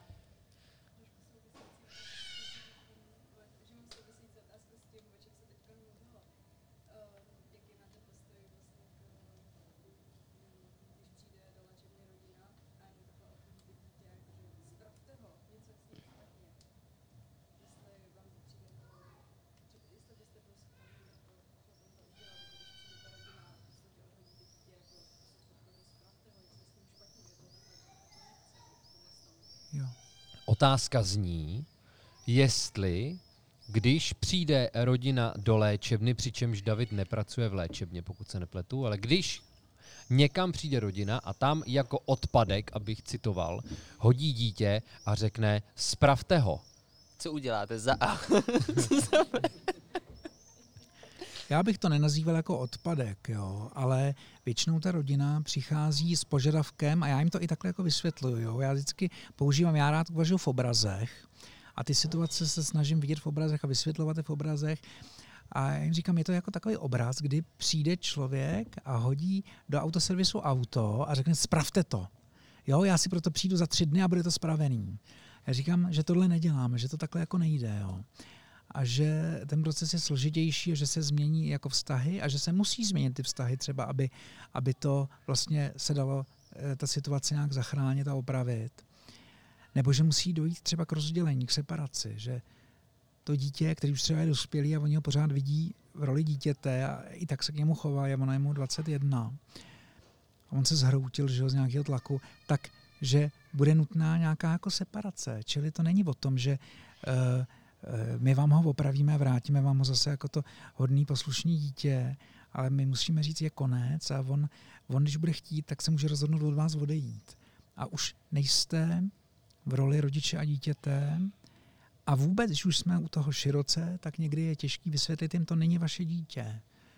Ano, jste uvedená v rodném listu, porodila jste ho, to dítě, ale není vaše. Jo. Je jako, vy máte štěstí, že určitou etapu svého života jste mohli žít spolu a předávat si jako radosti a i jako odpovědnost, že jo, nějaký starosti, ale není vaše.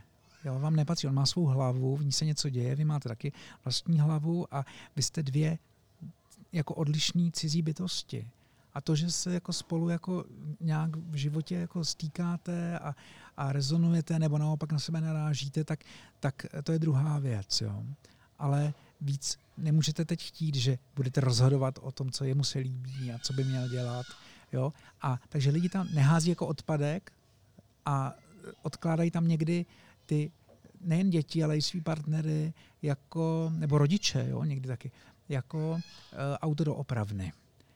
A vy jste se ptala, jestli já jsem ochotný jako se toho ujmout. Helejte, já nemám na výběr, já to musím jo, vzít. Když, když takový člověka přivezou uh, uh, pořezanýho, otrávenýho v noci, v opilosti, já nemůžu říct, jeďte domů, já to nechci řešit. To nejde. Jo, já musím, musím přijmout a pak ta situace nějak vykrystalizuje, dochází tam k nějakému jako vymezení mantinelů, co udělat můžem, co nemůžem, co můžem zachránit, co do čeho se pouštět nebudem a e, já to teď rodině říkám na rovinu, ona není vždycky spokojená, Jo? A to jsou, taky, to jsou taky vlastně, s tím souvisí ty pravidla, že by psychiatr neměl léčit svý blízký že by neměl uh, se pouštět do věcí, léčit děti svých kamarádů, protože tam může dojít takovým věcem a budete na, na věky nepřátelé. Takže do toho by se neměl pouštět. Jo? Stejně jako když vaše kamarádka chiruržka bude operovat někoho vám blízký a on zemře, tak uh, už se na ní nikdy nebudete dívat stejně do konce života. Jo? Takže tak, neodhazuji jako odpadky, ale jako autor opraven to jo. A musím to dělat. Byla to uspokojivá odpověď? Vy jste nemohli sly- slyšet to sebezpitování, já vám to rekapitulovat nebudu. Jiříku, já bych poprosil tebe, aby si teďka nutil lidi do dotazů, protože já tady mezi tím vyskládám svoje knížky, protože když už o tom, když už o tom mluvíme v každém podcastu, jo, tak Ano. já tady zatím udělám výstavku a Bude pak následovat můžeme dělat biznis. Okénko. Kompletní tvorba doktora Filipiča. Kompletní ne, Květy- bohužel leco už je vyprodaný. květy op- Je mi to líto. Slyš, slyšeli jste, jo, Jiříka říkal, následuje židovské okénko. Ale on to sám tak pojmenoval. Dokonce to je slemová jo. terminologie. No jistě, tohleto. jistě, ale okénko. říkám, jak jsou ty stereotypy, jo? jak se něco prodává, tak to musí být žid. A jak jsme na to jako tak jako navyklí a zvyklí, jo? jak to už zůstalo v té naší řeči. Říkal mi kamarád psycholog, který chodil e, e, s Černoškou, takže tak jim přijela domů na oběd, on jel představit rodičům a, a e, naprosto jako slušný lidi, hrozně hodný, prostě otevřený, ale, ale ta maminka byla nervózní, nevěděla, jak tu debatu zahájit a, a tak říkala, slečno, víte, my máme taky takovou zahrádku a je, tam se nadře, my tam makáme jako černý. Jo. A, jo, ta hodná paní bezděčně tohle prostě řekla, jo, je tako, to mi přijde jako, jako vtipný a ta holka byla chytrá, inteligentně to vzala, jo, prostě zasmála se tomu taky, ale jenom říkám, jak to v té, jako, jak to zůstává, jo, v té řeči prostě. Jo, vždycky totiž se uprdne a smrdí tlusťoch, že jo. No. To jsem nevěděl. Děkuju. Tak jo? Tady se vidím, že se hlásil. Jak moc si myslíte, že psychiatrie není vyspělá a pokud je tady nějaká věc psychiatrie, o který toho ještě moc nevíme a jestli, jo, jestli byste chtěl třeba o tom vědět víc o nějaký daný věci psychiatrie. No, určitě. Ano, tohle to budeme, tohle to budu muset teda dotaz parafrázovat, ano. Já se omlouvám, když tak pojďme doplňovat, já Zase jsem se omlouval, zajímavý, co? Jestli tedy se, psychoterapie, ale prosím, žádná Už je zbytečný k tomu cokoliv dodávat. Po- Jestli tedy, jestli, Jsou Ah. případy, kterým pomoct nemůžeme. já bych si dal ještě prosím jedno pivo, jestli by to šlo. S každým pivem se stane méně sebekritický Zaplatí a bude to za mě krásný. Luboš potom, Po nemám 15 pivech bude chlapík a bude si věřit. Ano, přesně na tom teď začnu pracovat. Takže to znamená, pokud má psychiatrie nějaká slepá místa, která nejsou probádaná a pokud tedy David o nějakém takovém ví a chtěl by o něm vědět víc, Snad jsem to parafrázoval v rámci... Dobře, děkuji. Uf, je to dobrý. Jo, teď je vtipný, jak se ptáte, existuje nějaké jedno slepé místo. Je jich prostě nespočet. Jo. A uh, v podstatě jako, já, já si myslím, že jako my se díváme s jistým jako uh, úsměškem na psychiatrii před stolety, kdy se zavíralo do klecí a stříkalo studenou vodou a dávaly se různé svědací kazajky a lidi se přikrá, jako přiváděli na pokraj smrti, jo, já nevím, různýma inzulínovými komatama tak se na to díváme jako na zastaralou obsolentní léčbu, tak za 100 let se, nebo možná ono tady, že jo, exponenciálně ten vývoj kupředu, tak za, za 20-50 let se budou dívat stejně na nás. Jo, a na, na naše prostě pokusy jako s psychofarmakama, dneska eh, se do prsou bijeme, jak je to moderní, že jo, a jak to, a, ale já myslím, že s příchodem prostě zacílený medicíny na různé receptory, na různý prostě uh, vstupy do buněk, jo, uh, třeba onkologie udělala v poslední době ukrutný pokrok, jo, kdy jsou různé biologické léčby, kdy jsou léčby šitý přímo na tělo, jo, že se najdou uh, postupy, které doteďka byly uh, uzavřený a podstatě ta věda má nástroje, my ještě nevíme, co s nima dělat. Jo. Ale my dneska už v podstatě teoreticky, ale neumíme to aplikovat na lidech, umíme třeba vlivem e, genetické manipulace s mozkovými buňkama e, e, můžeme vylečit depresi, že posvítíme na, na pacienta nějakým s, e, světlem a on má gen jako bakterie nebo nějaký mořský řasy, která reaguje na světlo, tak ten má vpravený do těch mozkových buněk určitého typu. Když na ně posvítíte a, ta, a ty buňky jsou zmotované tímhle genem, tak začnou se rychleji aktivizovat. Jo? A může ten člověk měnit svý chování. To už umíme udělat, ale zatím v laboratořích. Jo? A nebo ne, takhle já se nechci, neumíme, umí to vědci, já ne, jo, ale jsou možnosti, na kterými zůstává rozum stát. A já budu ještě dál, jo, jak se nám budou dneska smát, že my něčemu rozumíme, že prostě uh, jsme páni, páni světa, tak to, to je naprostý nesmysl, jo. A to, co třeba tvrdili psychoterapeuti před, před já nevím, 80, 100 lety třeba Jung tvrdil, že je kolektivní nevědomí, že je nějaký jakoby takový obecní skladiště jako myšlenek a pocitů, eh, kde, kde ty lidi mají něco společného, jo, v astrální rovině, tak dneska kvantoví fyzici a astrofyzici vlastně e, nějak kalkulují s tím, že to možná je pravda. Jo. A jsou na to výzkumy, jsou výzkumy na, na, nějaký místa v mozku, kde, který by mohly být zodpovědní za naší představu Boha.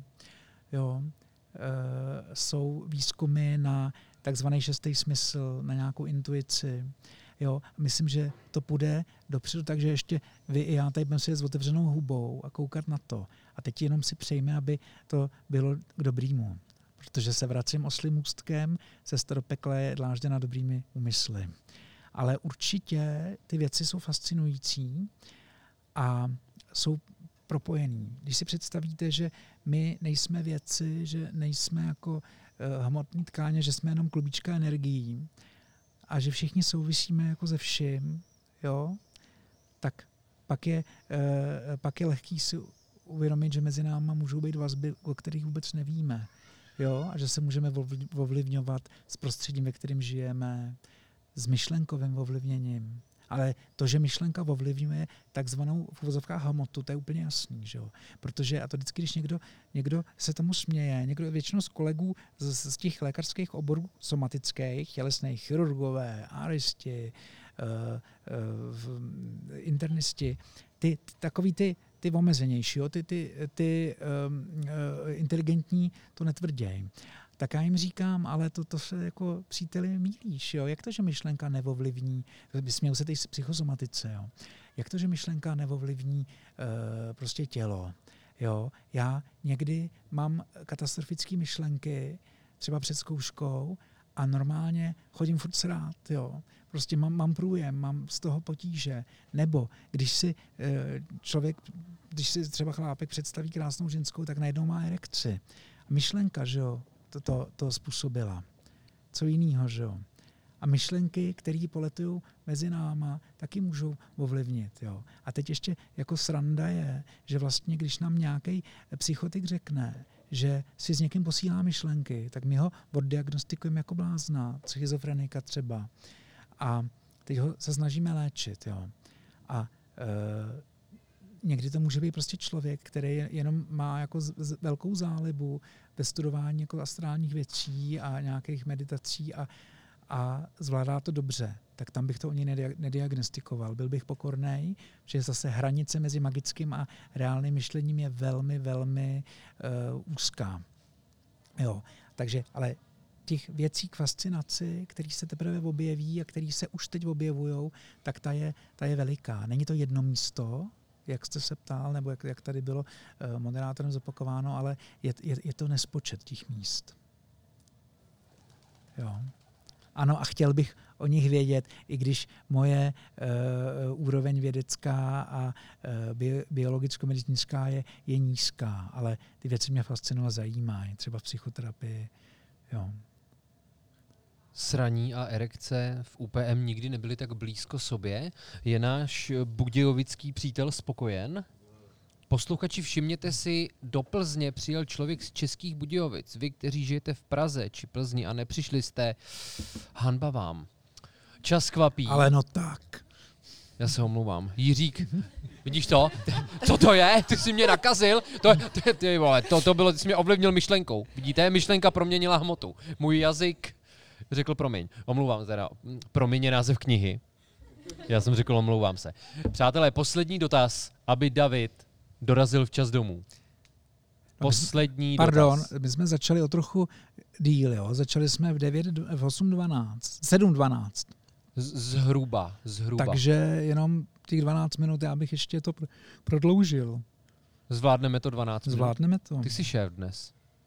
Dobře. Já jsem šéf, já jsem host. Já mám tady velitelský čas 2025 mm. je momentálně. Tak si tedy pojďme říct, kolik času máme. Tak do 40 třeba. Takže máme dokonce 15 minut. Takže já mám ještě skoro 9 let. Do 40. Dobře, to byl nepovedený vtip. Tak, kdo by se chtěl na něco zeptat, prosím vás?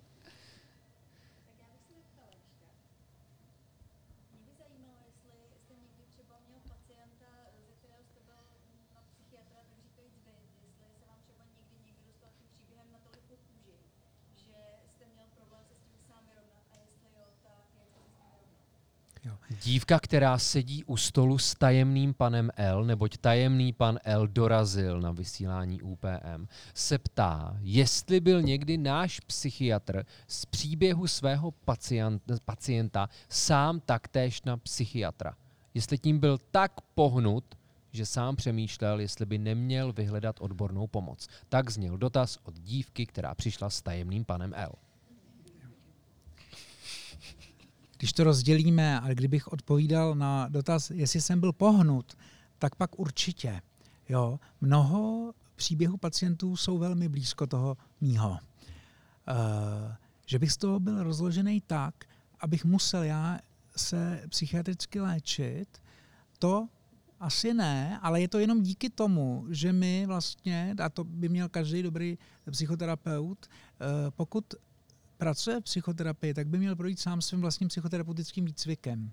A v tom výcviku jsem, eh, když se šťouralo ve mně a v mé historii a v dětství a v pocitech z dětství a v nějakých věcí, do kterých byl člověk během života natlačený, tak tam bylo mnoho slz a bylo tam mnoho prostě vzpomínek a mnoho jako e, řešení trápení. A když tenhle výcvik jako se podaří a nějak se to potká, tak ten psychoterapeut jo, je nějak o, odolnější a zná to. Jo? Ví, že tohle je taky jeho téma. A ví, že prostě e, e, tomu pacientovi nemůže radit. My vůbec jako vlastně nemáme radit, jo, co, co se má dělat. My máme být ty, ty průvodci a poslouchat toho pacienta a ne radit, co se má dělat a ne už vůbec radit to, že tak, jak jsem to kdysi dělal, je to správně. Jo? Jo? Jenom si představte, že vy jste třeba závislá na rodičích a budete prostě s nima žít do svých 30 let a nebudete ještě v 35 schopná říct e, tátovi a mámě, že kouříte a budete to schovávat a, že, a budete se bát jim říct, že si myslíte něco jiného, tak takových lidí mnoho, velmi vzdělaných, ale na rodičích závislých a neschopných se vymezit, tak takový psychiatr nebo psychoterapeut pak bude bavit s, pacient, se bavit s pacientem a bude mu říkat, no ono je lepší, že posloucháte, že jo, ono přece jenom jako je důležité, aby vás měli rodiče rádi, aby nebyly ty konflikty a tak. A tak ne, to, toho poškozujete, toho pacienta, to je vlastně jako nějakým proviněním, ne schválně, ale proviněním z, z, z nějaký jako ledabilosti nebo z nějakého prostě nedořešení té situace. Jo. A že bych byl teda na psychiatra z nějakého pacienta, to ne, ale pochopitelně, že si i ve svých nějakých supervizích, e, kdy si prostě radíme třeba se staršíma psychoterapeutama, e, tak rozebíráme třeba pacienty, kteří s námi nějak zamávají. Jo. A je to hrozně užitečný, protože cizí vhled do té situace pomůže říct třeba, hele, to, je, to se tě asi dotklo tohle, jak jsi to prožíval stejně, jak jsi byl dítě, třeba bezmocnost nějakou, nebo, nebo něco, proto tě to tak oslovilo. A buď třeba proto se tady pláčeš a rozpíváš lítostí nad ním, že tě to dojalo, protože to byl i tvůj příběh, nebo proto ho nenávidíš taky. Jo? Nám třeba na výcviku říkali, že je důležité si položit takovou otázku, ať to je zase kus odpovědi na to, co je to ve mně, že ty mě tak sereš. Jo? Něco, na něco brnkne, nějakou strunu ve vás. Jo? A to je, to je vždycky známka toho, že se děje něco podstatného. Stejně tak, jako když já se bavím s nějakým pacientem a dávám nějaké interpretace nebo konfrontace, nějak přemýšlím o tom jeho příběhu na hlas, nabízím mu, jestli by to nemohlo být tak a on se začne jako cukat, začne být nervózní, chce ukončit tu práci jo, a je vlastně rozlobený, tak vidím, že jsme se dotkli něčeho podstatného. Jo? Takže ano, dotklo se mne spousta věcí, byl jsem mnohokrát pohnut, i jsem vlastně někdy byl jako dojatý, jo, něco vás rozpláče třeba, jo, jo, ale jako ten prostor setkání psychiatra s pacientem až na velmi výjimečné případy, jo, kdy oplakávají smrt někoho blízkého, třeba toho pacienta, tak by ten psychiatr neměl být dojatý jeho příběhem a plakat s každým pacientem a tomu moc nepomůže. Můj názor, můj názor. Jo? Třeba zase někdo jiný by řekl, že proplakáním se s pacientama jim pomáhá velmi. Nevím. Já si teď budu hodně všímat toho, kdo mě sere a budu to analyzovat. Je tady spokojenost s dotazem? Výborně. Jirko, lokni si Bernarda a opři se do toho. Pak, když chceš, samozřejmě. Nenutím tě. A neomlouvej se. Hlavně neposlouchej tady Filipiče a když se chceš omluvit, jak se omluv. Ser na, ser na něj prostě, jo. Ser na něj normálně, když to máš tu potřebu, jak se omluv. Ty se teď omluvíš. Ne, neomluvíš se. Já nevím hlavně, do čeho si mám popřít. Další dotaz, abych ti jo. to furt nekradl. Jo, takhle, jasně. Reciprocita. Co vás ještě zajímá? Pojď, pojďme, pojďme do toho. Děkuju, děkuju, já tam nevidím. A, Anička? Mě by zajímalo, jestli se dá nějakým způsobem zobecnit nebo najít nějaký společný jmenovatel, aspoň třeba skupiny lidí, která se k vám dostane, nebo je to tak široké spektrum, že se nedá říct, že někteří lidé jsou k tomu třeba náchylnější v rámci třeba povolání, nebo, nebo tak, jestli existuje nějaký společný jmenovatel těch lidí, kteří se k vám dostanou. Dobře, já, pardon, Anička, naše posluchačka, která přijela z Ústí nad Labem, můžeme to říkat z Ústí nad Labem? No, jo. Jo, dobře, Ústí nad Labem je dobrý. Tak se ptá, jestli můžeme tedy zobecnit skupinu pacientů, kteří docházejí na psychiatrii. Jsem to hodně zobecnil, co? Jo. Já bych hodně, začínal... hodně jsem to zjednodušil. A mě by pak ještě zajímalo, jestli to můžu doplnit, protože Filip se chtěl zeptat na jednu věc, kterou on pravděpodobně ví, ale já ji už tak dobře nevím. Tady se dost často skloňuje a myslím, že našim posluchačům, eh, nejen tedy tady, ale hlavně potom v éteru, bude ku prospěchu. Jestli můžeme naznačit rozdíl mezi, nebo přímo vysvětlit rozdíl mezi psychiatrem, terapeutem a psychologem, protože si myslím, že tam určitě rozdíly jsou a trošku se to spojuje do sebe a splývá to a pravděpodobně to není úplně optimální. Jo, jasně. Tak já začnu s, s otázkou té e, krásné dívky z, z publika. E, tam vlastně se dá říct, že 90% pacientů spojuje to, že jsou s ústí nad labem. Pardon. Můj po- pověstní laskavý Tak. Aničko si spokojená s touhletou odpovědí. Jo, jo, a, a, a 10% je z Teplic. ne, eh, to, to to, já, já si z toho dělám legraci, ale ono, já nevím, jestli na to jde nějak moc odpovědět, protože eh, to spektrum těch duševních poruch je široký. Jo. Máte demence, máte psychozy, máte deprese, máte úzkosti, máte poruchy osobnosti, mentální anorexie, jo, poruchy e, psychický v dětském věku. Takže každá ta skupina je nějak jako predisponovaná k tím, tím chorobám. Jo. Asi se to nedá říct, že mají společného jmenovatele, ale každý jako ta nemoc vzniká na vlastně dá- se říct na bázi biopsycho, e, sociálního a nějakého mm, duchovního modelu. Jo že ta nemoc třeba je zaviněná úrazem nebo špatnou genetickou výbavou, dědičnou zátěží, jo, to je to bio, jo, že to jsou proto nějaký ty predispoziční jako e, tělesný tvrdý data, úraz. Jestliže někomu prostě traverza odpálí půlku mozku, tak, tak je jasný, proč ta, tam ta přichází ta duševní choroba, že jo. jo. Ale když někdo třeba ještě má dědičnou výbavu, že je po mámě úzkostný a do toho ještě v dětství musel unášet matčinu úzkost a e, e, chování úzkostní v té rodině a byl takhle jako blbě vychovávaný do úzkosti a zároveň nebyl připravený na samostatný statečný život, tak to je další jo, jako e, důvod, proč třeba roste do, do nějakých potíží duševních, nechci říkat nemoci rovnou, jo, a pak přichází ta sociální stránka, že třeba najednou ho vyhodí z práce, nebo se rozejde s někým, nebo mu umře někdo blízký, jo, nebo najednou se cítí bezradný, opuštěný, jo, a ještě je sám, jo, ne každému se jako poštěstí jako na, na, najít Boha, jo, já taky zůstávám na, na ty věci sám úplně a e, ten duchovní rozměr tam nemusí být úplně jako naplněný. Jo, že, že prostě najednou jste na to sám a ne, nemáte tuhle stránku čím vyplnit, tak, tak e, to může být predispozičním. Závady v těchto čtyřech věcech můžou být predispozicí k nějakým duševním potížím. Nedá se říct, že prostě uh,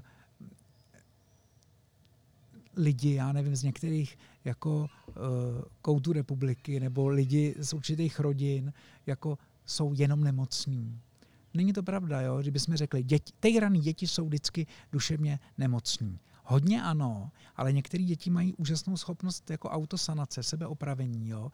Kdyby třeba někdy jsou u nás pacienti, kteří třeba pochází z romských rodin, byli nesmírně týraný, byli prostě zanedbávaný a kdyby, kdyby kdokoliv z nás prožil to, co to dítě, tak je úplně mimo, je, je úplně jako rozbitý. A ty děti normálně se nějak opravějí, najdou prostě uh, v nějakém třeba kolektivu tu záchranu, nebo v nějakém uh, trenérovi, faráři, nebo někom, učitelovi, jo, když ty, třeba ty rodiče selhávají a děsně se umějí opravit. Takže já vždycky říkám klobouk dolů a s pokorou koukám, jak lidi jakoby umějí zvládnout nějaký uh, trable a zranění, který by nás naprosto odstřelili. Jo. Takže a neplatí tím pádem, že jenom z těchto rodin jsou nemocní děti. Vůbec. Jo, ale může to přinášet trápení pochopitelně.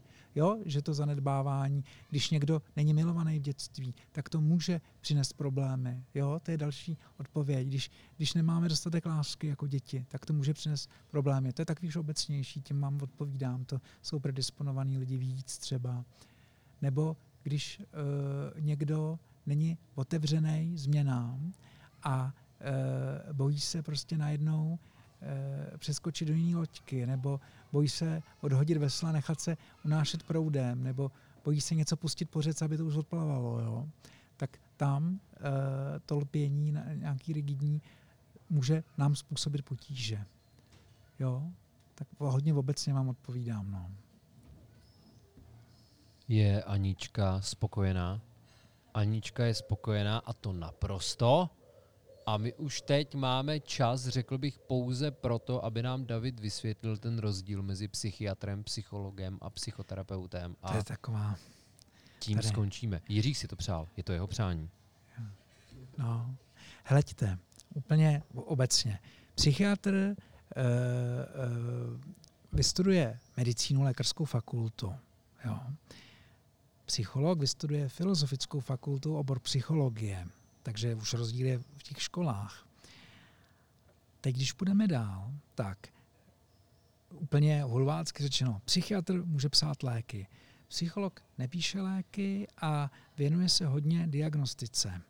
Jo, že když je psychiatr nejistý, tak, tak prostě zavolá Deus ex machina, že jo, boha ve stroji, který se stoupí a udělá profil pacienta s sadou speciálních testů a vlastně nám velmi detailně popíše jeho povahu, duši, jeho chování, nebo taky jeho absence některých těchto věcí, že třeba dementní, tak ztrácí úsudek. Že jo? Tak a ten dělá podrobnou mapu toho člověka a diagnostikuje ho o, o mnoho přesnější než ten psychiatr.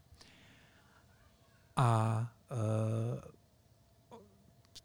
to je, to, je, to je ten rozdíl. Jo. A, a psychiatr léčí těma lékama, šokama a taky ale rozhovorem, protože potom ta psychoterapie je to, co jako je propojuje. Jo nějaká touha tomu člověku pomoct, mluvit s ním, poslouchat jeho příběhy a nějak s ním na poli psychoterapie pracovat, to ty e, psychologie a psychiatry propojuje.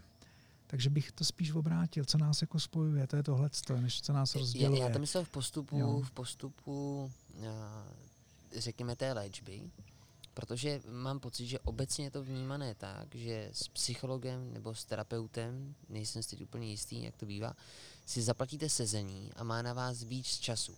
Kdežto ten psychiatr to musí odbavovat mnohem rychleji a eh, vnímal jsem to tak, že psychiatr udělá eh, tu práci ve chvíli, kdy je to na té, řekněme, fatálnější úrovni, a pak většinou může odkázat i toho pacienta už do rukou psychoterapeuta, který na něj si vyhradí ten větší jo. čas.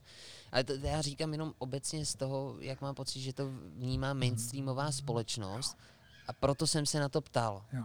S něčím z toho, co říkáš, lze souhlasit. Dejme tomu, když vidím takový obraz, tak psychiatr prostě e, vyměňuje pneumatiky, kastly, vyklepává auto, jo, prostě mění ty motory a tak. A psycholog ladí palubní počítač, jo, kdybych to tak jako řekl. Nebo zkoumá, co je v palubním počítači. Jo, když vidím ten obraz, ale je to velmi, jako velmi zjednodušený takhle. A pak je tady druhá věc, to, co si popisoval s tím časem a s těma sezeníma, tak to neplatí takhle, protože jsou i psychologové, kteří jedou, potřebují nahnat body a jako platby a, a jedou. Ano, jsou, jsou i psychiatři, i psychologové, kteří jsou třeba v soukromých ordinacích a hodně potřebují, aby se to točilo, aby se uživili, jo? Prostě, aby prostě si vydělali na, na, na, na sebe a na rodinu a, a tam pak třeba dochází k tomu, že někdy toho času je míň, protože těch lidí je hodně. Ale není to jenom jako, že by eh, ty Eh, te, jako ty psychiatři nebo psychologové byli nenažraný, ale ty lidi na ně tlačí, jo. A teď řekněte ne furt, jo. Když čím víc umíte říct ne, tím jste zlejší, protože odmítáte ty pacienty, ale, ale prostě uh, uh, oni vám volají a vemte nás a ještě nás vemte navíc, že jo. A teď oni vemou místo v oběda a ještě po směně, jo. Jako takže, takže to může být ta, takhle ať už jako ten člověk si to blbě nastaví sám, ten psychiatr nebo psycholog, a pak není čas a pacienti jsou vlastně taky nespokojení. A pak existuje jakoby možnost si zaplatit to sezení mimo zdravotní pojišťovnu a jsou psychologové i psychiatři a teď tam je propoje, ta psychoterapie jsou psychoterapeuti, jo, který um, se platí hotově. Mm-hmm. A ty, ty pak mají čas. Jo, ty pak mají čas, protože ten člověk si zaplatil tu hodinu času jenom pro sebe. No. Děkuju. Čili message dnešního dílu je, že pokud vás trápí stav vašeho duševního zdraví, rozhodně nechoďte k automechanikovi. My ti, Davide, děkujeme. Velmi. Děkujeme i vám, že jste tu byli. Přičemž nejen, že si můžete koupit některou z knih mistra České republiky ve slam poetry, je tady dokonce i jeden výtisk Falknov Colin, což je knížka, kterou si David už kupoval, ale ještě ji nečet a říkal, že se tím bude trápit, protože je teďka pozvaný do tohohle dílu, bla, bla, bla. Ale taktéž tu někde máme popelník, který jsme si vlastně ještě nevytřeli a vy do něj můžete hodit dobrovolné vstupné. Jo, taková možnost existuje. Pamatujte na to, že dobrovolné neznamená zdarma. To je velmi podstatný společenský omyl. Já teď budu altruistický, radši si kupte nějakou tu knížku, ať aspoň s něčím odejdete, než nám házet peníze do popelníku. Mě se ptal Zdenda, jestli bude dobrovolné vstupné, ale samozřejmě investovat do knih se vyplatí, protože, jak tady náš psychiatr říkal, knihy vás mohou vyléčit.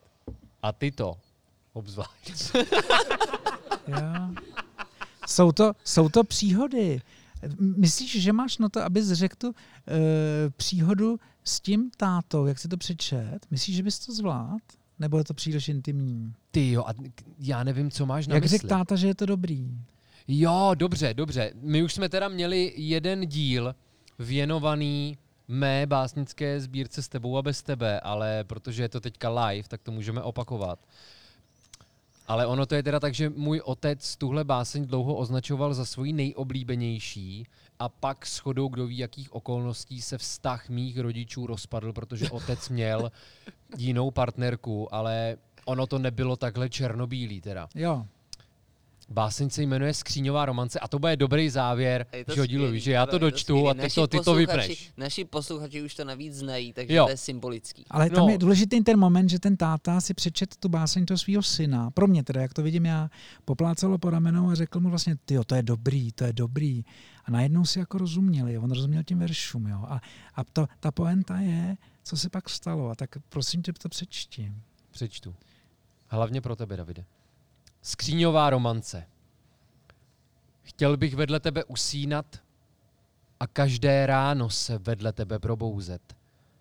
Chtěl bych tě držet za ruku a kráčet tak krušnou ulicí, aby všichni věděli, že k sobě patříme. Chtěl bych s tebou jít do divadla, do kina, do galerie, do zoo. Chtěl bych tě představit svým rodičům a přátelům a zároveň se představit těm tvým. Ale manželce a dětem by se to asi nelíbilo.